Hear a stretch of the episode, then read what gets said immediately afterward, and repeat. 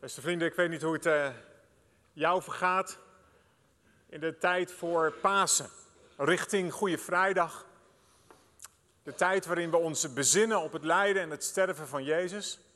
Misschien ook wel op je eigen plek. Waar sta jij nu eigenlijk? En ook hoe vaak heb je dit feest nu ondertussen gevierd? En is het dit jaar anders dan andere jaren of dat niet? Misschien heb je al voor de tiende, twintigste, vijftigste keer naar Pasen toegeleefd. En kan de twijfel maar zo even toeslaan. Waarom dit allemaal? Raakt het me echt? Doet het echt wat met me? En is er een verschil met vorig jaar en vijf jaar geleden? Is er groei in genade, in geloof? Of eigenlijk helemaal niet? Voor mij gold het toen ik eh, twaalf jaar geleden vanuit Kampen verhuisde naar Amsterdam om een kerk te beginnen dat al mijn zekerheden onderuit gingen. Ik ontmoette tal van mensen, fantastische mensen, die niet geloofden, anders geloofden. En gaandeweg vroeg ik me af, is het waar wat ik allemaal geloof? En, en grote en kleine twijfels, die kennen we natuurlijk ergens allemaal wel. En het goede nieuws is, in de Bijbel is ruimte om te twijfelen maar nooit om twijfelaar te blijven tot het einde toe. Al misschien moet ik het anders zeggen. In je twijfels is het elke keer duidelijk dat God uit de hoge hemel naar deze aarde komt om jou als twijfelaar op te zoeken. Nogmaals, of ze nu groot zijn of klein. En ik wil vanmorgen graag met je stilstaan bij een verhaal uit het Oude Testament. Abraham, en ook straks wat lijnen trekken naar het Nieuwe Testament, het tweede deel van de Bijbel.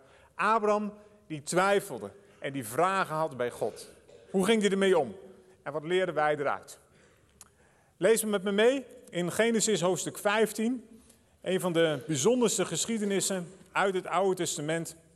We gaan het helemaal lezen. Daar staat, enige tijd later richtte de Heer zich tot Abram en dat deed hij in een visioen. Wees niet bang, Abram, ik zelf zal jou als een schild beschermen. Jouw loon zal vorstelijk zijn. Wees niet bang, zo begint het. Waarom? Waarom zou Abraham bang moeten zijn? Nou, dat, dat, moet je thuis maar eens nalezen. Dan kom je het hoofdstuk daarvoor in uh, Genesis hoofdstuk 14, waar het nog gaat over Lot, de neef van Abraham, en over Abraham. En wat er gebeurd is, is dat Lot meegenomen is met allerlei vee door een vijandelijke koning. En Abraham die is met een klein legertje mensen erachteraan gegaan met zijn knechten en wat familieleden. En jawel, hij heeft de vijandelijke koning verslagen, bang gemaakt en hij heeft Lot bevrijd en met al zijn vee teruggebracht. Maar ja, Abraham was een mens zoals jij en ik. En hoe gaat dat met mensen? Nou, ongeveer zo, in ieder geval bij mij. Je hebt een geestelijk hoogtepunt. Je bent dankbaar voor de trouw en de goedheid van God in je leven. Abraham, wauw, met enige tientallen mensen en heel leger verslagen. Maar ja, de volgende dag, dan kun je het maar zo kwijt zijn. Dan gebeurt er iets. Dan krijg je een telefoontje dat je zus kanker heeft. Of er is een ongeluk gebeurd bij de zoon van een collega van je. En je denkt, waarom? Waarom? Waarom hij? Waarom zij? En dat hoogtepunt van gisteren, of dat wat je beleefd hebt tijdens een worshipconcert of in een kerk of tijdens een kring of in een gesprek met iemand, dat gaat me zo onderuit. Zo werkt dat bij mensen. Ook bij Abraham. Maar God kent zijn kind. En hij zegt, wees niet bang, Abraham. Je hebt je vannacht misschien omgedraaid en gedacht, wat als die koning terugkomt? Wat als die me nu alsnog onder handen neemt? Wat als die met een dubbel zo groot leger komt? Red ik het dan ook?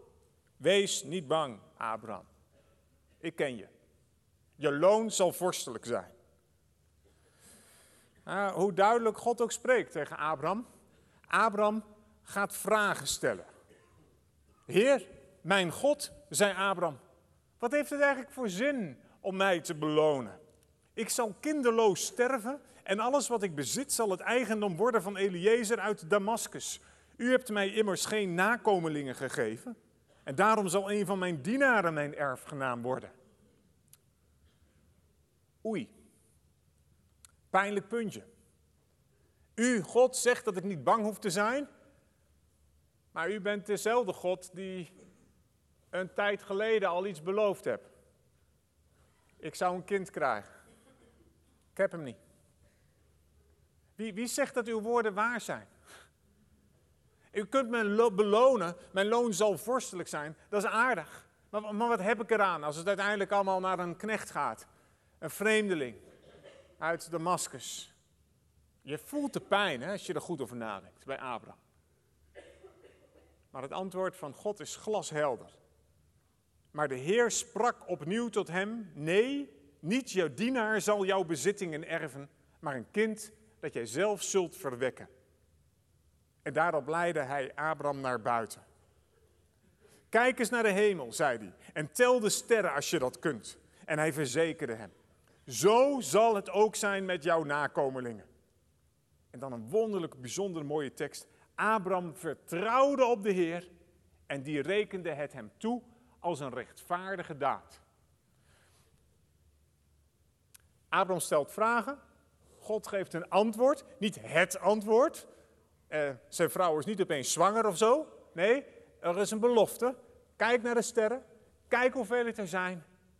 Ja, en als God zo duidelijk tot je spreekt, vrienden, wie zou dat niet willen? Dat jij met je vragen zit en dat je zegt, nou God, maar ja, hoe weet ik dat dan eigenlijk zeker? En God praat terug. Dat gebeurt hier. Hoe zeker wil je het hebben? En Abraham vertrouwt de Heer en God rekent het hem toe als een rechtvaardige daad. Zo is het goed. Ook zei de Heer tegen hem in vers 7: Ik ben de Heer die jou heeft weggeleid uit Ur, uit het land van de Galdeeën, om je dit land in bezit te geven. Heer, mijn God, antwoordde Abraham, hoe kan ik er zeker van zijn dat ik het in bezit zal krijgen? Ik lees zo met je verder. Herken je dit? Dat je een ontmoeting met God hebt, dat God tot je spreekt. God die ziet het geloof van Abraham en hij zegt het is een rechtvaardige daad. En God doet nog een extra belofte. En Abraham stelt opnieuw vragen. Er zit wel een verschil tussen. De eerste keer zit er een beetje wantrouwen naar God in. En hier, ook in de grondtaal, zit er iets meer in van, ja, maar hoe weet ik dat dan zeker? Heer, bent u wel betrouwbaar de eerste keer en nu, hoe weet ik dat zeker dan? Maar hoe, hoe heftig is dit eigenlijk? Nogmaals, als God tot je spreekt, wat wil je nou nog meer? God bevestigt jou. God laat je de sterrenhemel zien. De God van hemel en van aarde, de schepper, die boven deze wereld staat. Die, die, die de gangen van 7 miljard mensen op dit moment kent. En die niet zegt van, hé eh, hey, Abraham, denk erom hè, kleintje. Rustig, vertrouw me. Die God spreekt tot zijn kind. En Abraham die stelt vragen, hoe weet ik dat zeker, God? En God stuurt hem niet weg. God vernietigt hem niet.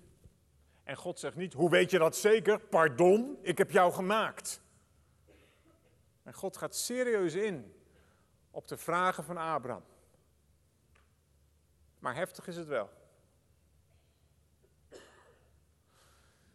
Misschien herken je het in je leven.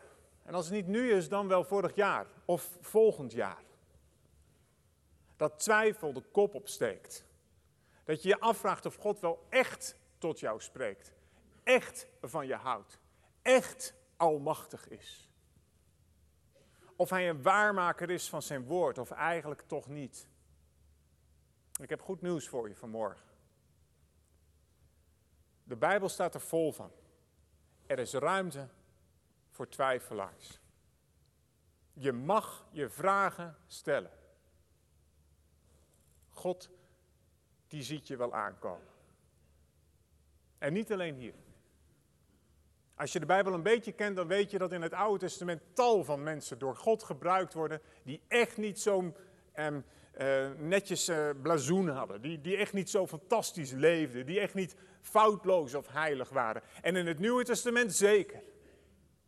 En om maar even in de gedachte van Pasen, Goede Vrijdag te blijven. Wat dacht je van de bekendste twijfelaar ooit? Thomas. We hebben er ongeveer een spreekwoord van in ons eigen land. Een, een, een, twijfelaar is een Thomas. Thomas die het niet wist. Thomas die zei, toen Jezus was opgestaan en zichzelf aan de discipelen had laten zien. Als ik niet eerst zijn handen zie en mijn handen erin leg en zijn voeten, ik ga het niet geloven. Probeer eens te bedenken hoe dat is gegaan.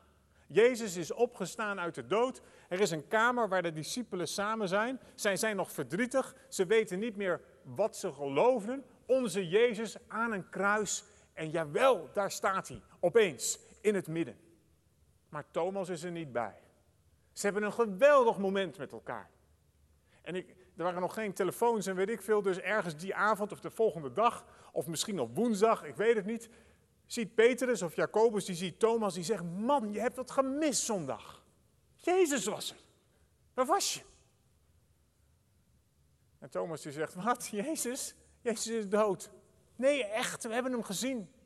Ja, als ik niet eerst zijn handen zie. En de week daarna, op zondag, de eerste dag van de week, is Jezus daar. Jezus had ook tegen Petrus of Jacobus kunnen zeggen: Hé, hey, zeg maar tegen Thomas: Zalig zijn degenen die niet zien en toch geloven. Wat is dit? Nee, Jezus komt op het niveau Thomas. Thomas, jij hebt het nodig dat je eerst mijn handen voelt en ziet. Is oké. Ik, ik kom wel naar je toe. Kom naar beneden. Op jouw level. Kun je niet geloven zo? Ik kom wel naar jou. Dat is wat Jezus doet. En dan zegt hij, zalig zijn degenen die niet zien. En die toch geloven. En het is nog niet zoveel later. Als hij met Simon Petrus en de andere discipelen in een grote kring zit, in de zee van Tiberias. Thomas gelooft ondertussen ook. En ze praten nog even na over alles wat er is gebeurd. En daar in die groep stelt Jezus die rotvraag aan Petrus. Simon, zoon van Jona. Hou jij meer van mij dan al die anderen van mij houden? Ja, wat geef je daar nu voor antwoord op? Nou, nee. Ja, dat kun je ook niet zeggen. Ja, wel. Ja, maar jij was wel degene van die discipelen die Jezus verraden heeft. Weet je hoe het in de grondtaal staat? Een woord voor liefde en voor houden van Petrus. Simon, hou je heel veel van mij? En misschien heb je het wel eens gehoord. Het antwoord dat Simon Petrus dan geeft, dan pakt hij een ander woord in het Aramees wat voor liefde gebruikt wordt. Hij zegt even in mijn woorden, nou ja, ik hou van u. En Jezus stelt nog een keer de vraag, Simon, zoon van Jona, hou je heel veel van mij? Nou, ik hou van u. En dan stelt Jezus voor de derde keer de vraag. En wat vraagt hij? Dit. Petrus, hou je van me? En Jezus neemt het woord over waarmee Petrus net twee keer heeft geantwoord. Alsof Jezus zeggen wil, kun je het niet zeggen, ja ik hou heel veel van u. Blijf je ergens steken. Heer, ik hou van u. Het is oké. Hou je van me? En Petrus breekt. En hij huilt. En hij zegt, ja Heer, u weet alle dingen. U weet dat ik van u hou. En als je nog niet overtuigd bent, misschien ken je het verhaal van de man wiens zoon ziek is. En Jezus die zou de zoon kunnen genezen. En Jezus hij vraagt het aan de man. Geloof je dat ik dit doen kan? En wat is het antwoord van de vader die een soort van in paniek is? Heer, ik geloof. Kom mijn ongeloof te hulp. Met andere woorden, Kon ik het maar uitroepen, yes, Heer, tuurlijk, u kan dit. Kon die niet. wat hij wel kon was eerlijk zeggen, Heer, ik geloof het.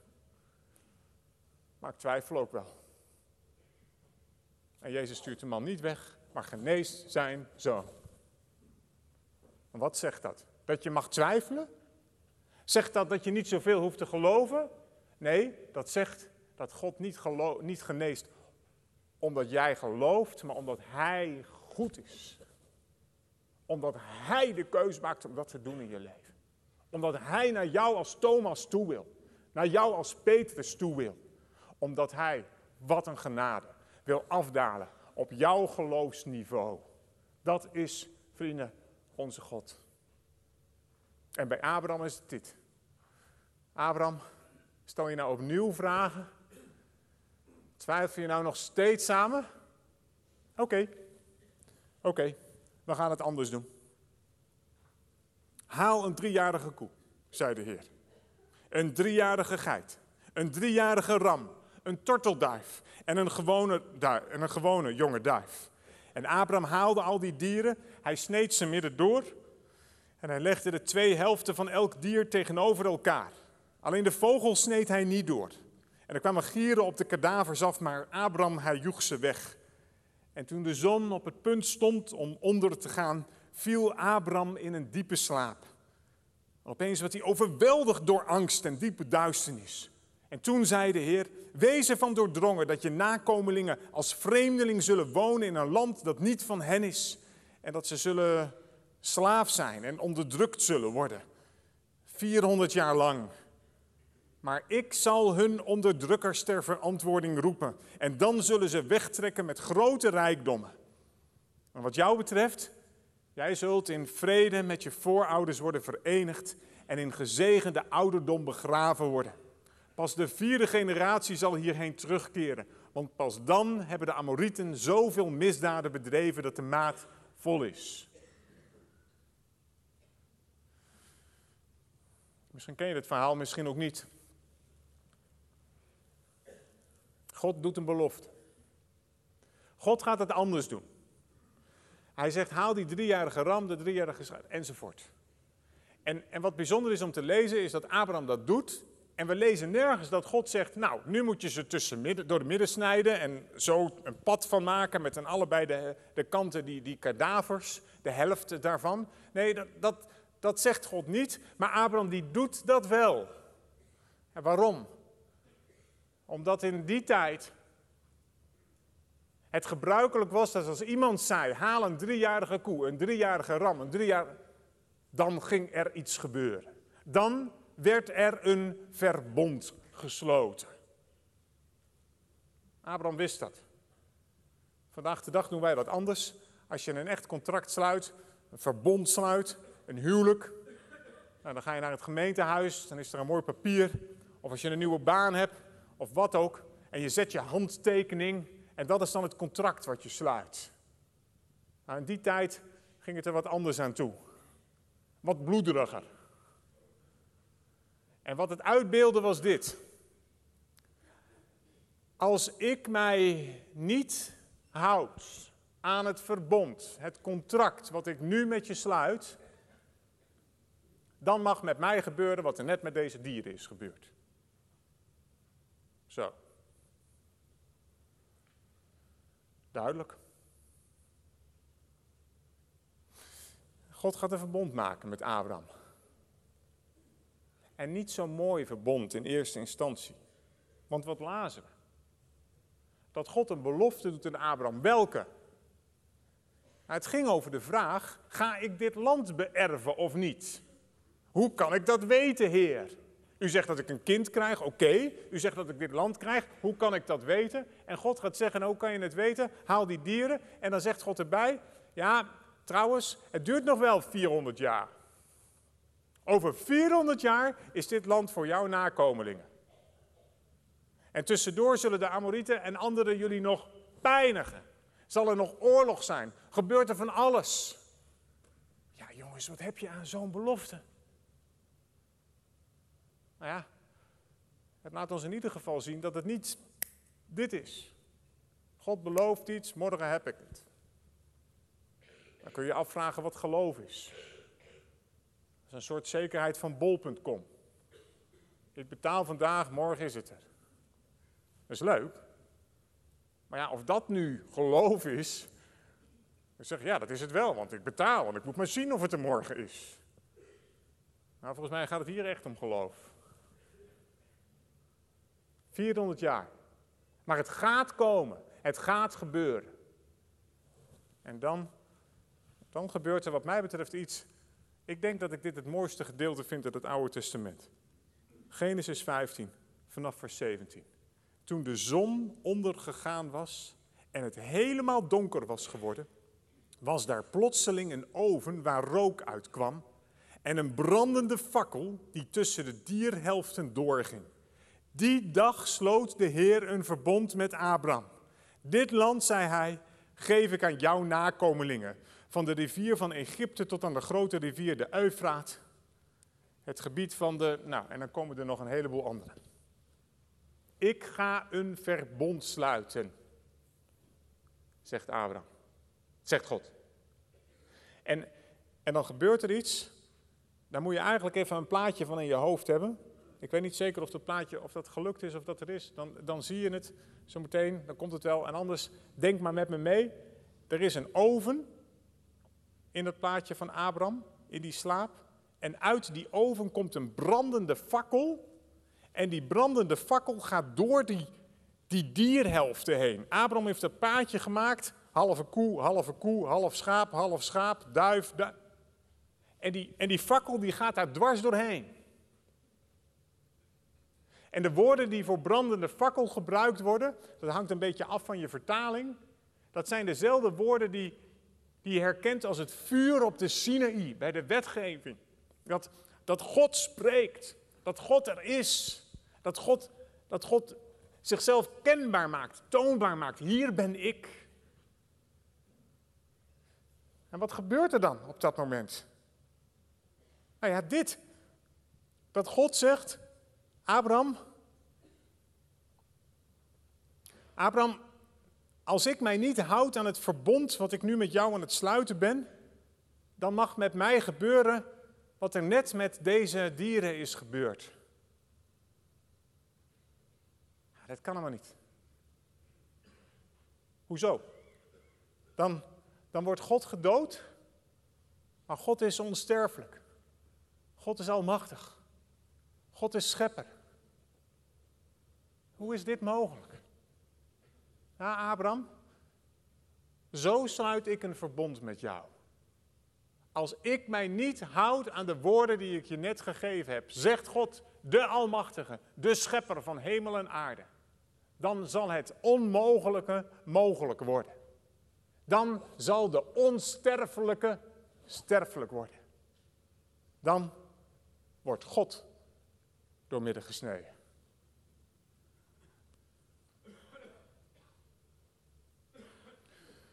Je moet nog iets weten uit die tijd.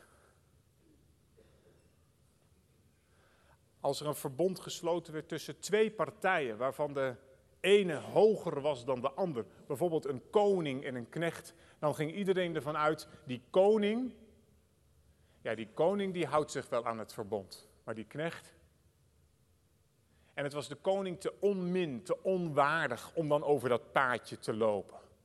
Dus als er een verbond gesloten werd tussen twee ongelijken, dan was de regel dat alleen de mindere over het paadje moest lopen. Maar we lezen nergens dat Abraham over dat paadje liep. wat zou het geholpen hebben als Abraham over het paadje liep? Want Abraham twijfelde. Abraham wist het niet. Abraham zei: God, hoe weet ik het zeker? En dat betekent, beste mensen, dit. God zegt met die vuur, met die fakkel, Abraham, als ik me niet houd aan het verbond, dan mag ik gedood worden. En, en het feit dat Abraham niet over het pad gaat, maar God wel, dat betekent dit. Abraham, als jij je niet houdt aan het verbond, dan mag ik gedood worden.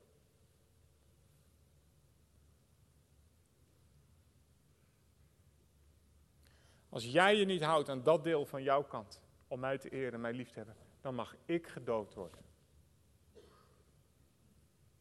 En dat, dat gebeurde een paar duizend jaar later. Op Golgotha. Waar Jezus aan een kruis hing. Waar Gods Zoon, waar de Almachtige het leven gaf.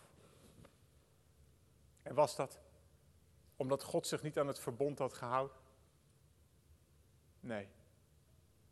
Abraham heeft zijn land gekregen. En ook een zoon. Het was omdat Abraham, omdat jij en omdat ik ons niet gehouden hebben aan het verbond dat God met ons sloot. De dag dat je gedoopt werd. Of op de dag dat je je geloof beleed. Nadat Hij je gemaakt heeft, je veranderd heeft. Je gezegd hebt, U Heer wil ik dienen. En het toch weer misging. Dat is dat jij, dat ik me niet houd aan het verbond. En toen, daar op Golgotha, is het onmogelijke mogelijk geworden. Toen is het onsterfelijke sterfelijk geworden. Toen is God gedood. Als een dier door midden gesneden. Aan een kruis gehangen met een speer in zijn zij.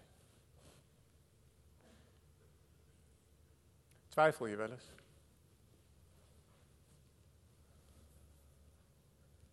Kijk dan naar het kruis. God die zijn eigen zoon.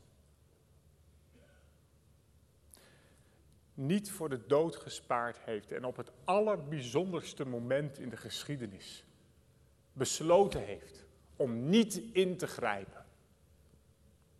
Maar Jezus liet sterven.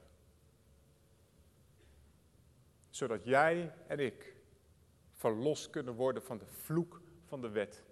Verlost kunnen worden van de vloek van ons aardse leven en met God verbonden kunnen zijn. Omdat God een belofte heeft gedaan.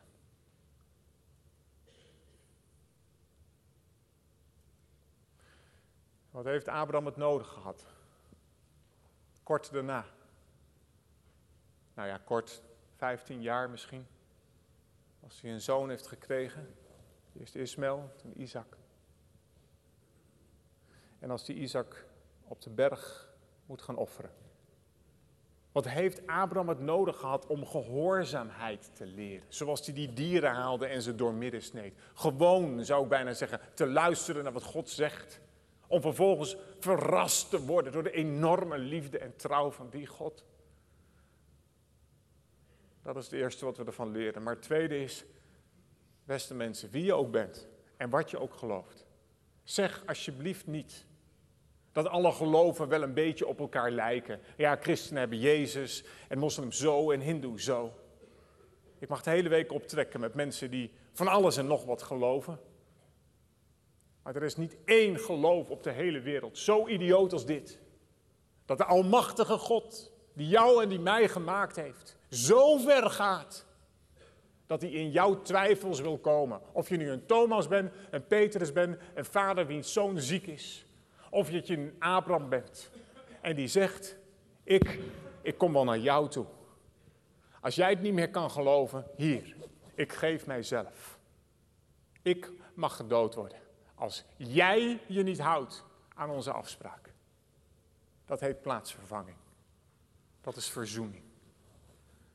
Zo ver gaat de liefde van onze God. Zo ver gaat zijn trouw. Zo ver voor twijfelaars, Zoals jij en zoals ik. Verder kan God niet gaan. Als dat hij zichzelf geeft. En de schrijver van de Hebreeënbrief, die heeft het gesnapt. Want die zegt ervan, aan het eind van die brief, in Hebreeën 6, vanaf vers 13.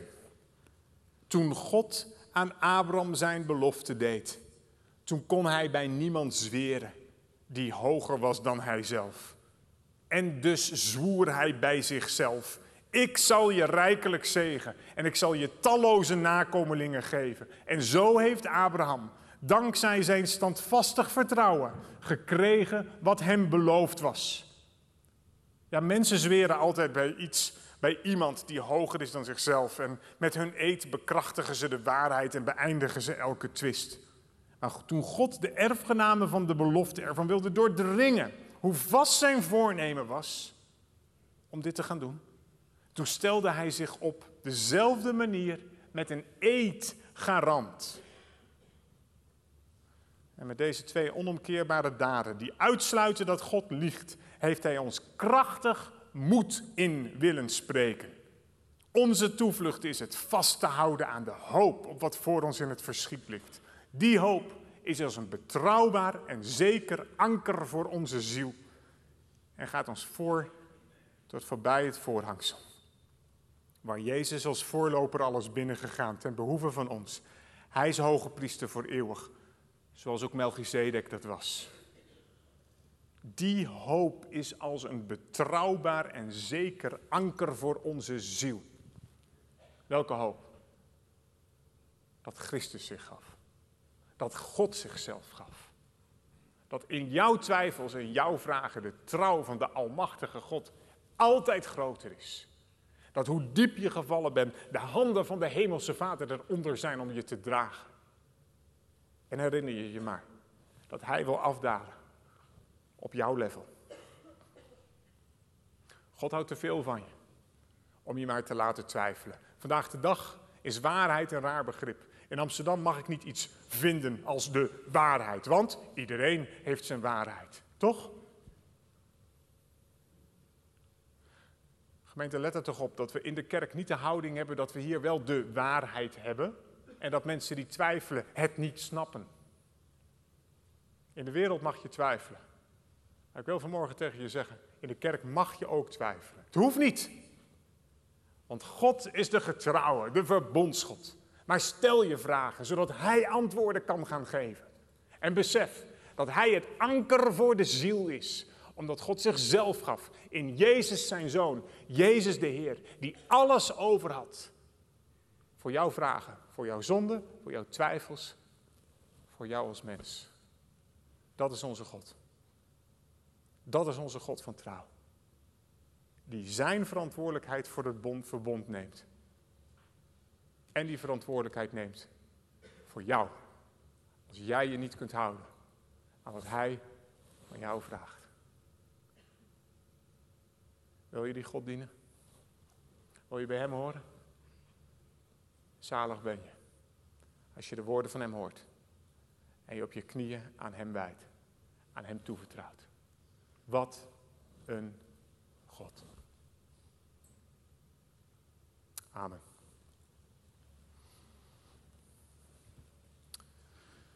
Laten we bidden.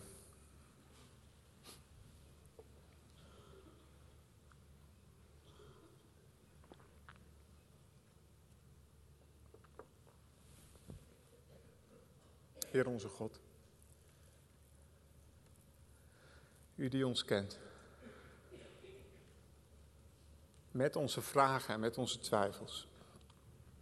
Met onze zekerheden die u ons hebt gegeven, omdat u onze levens hebt veranderd.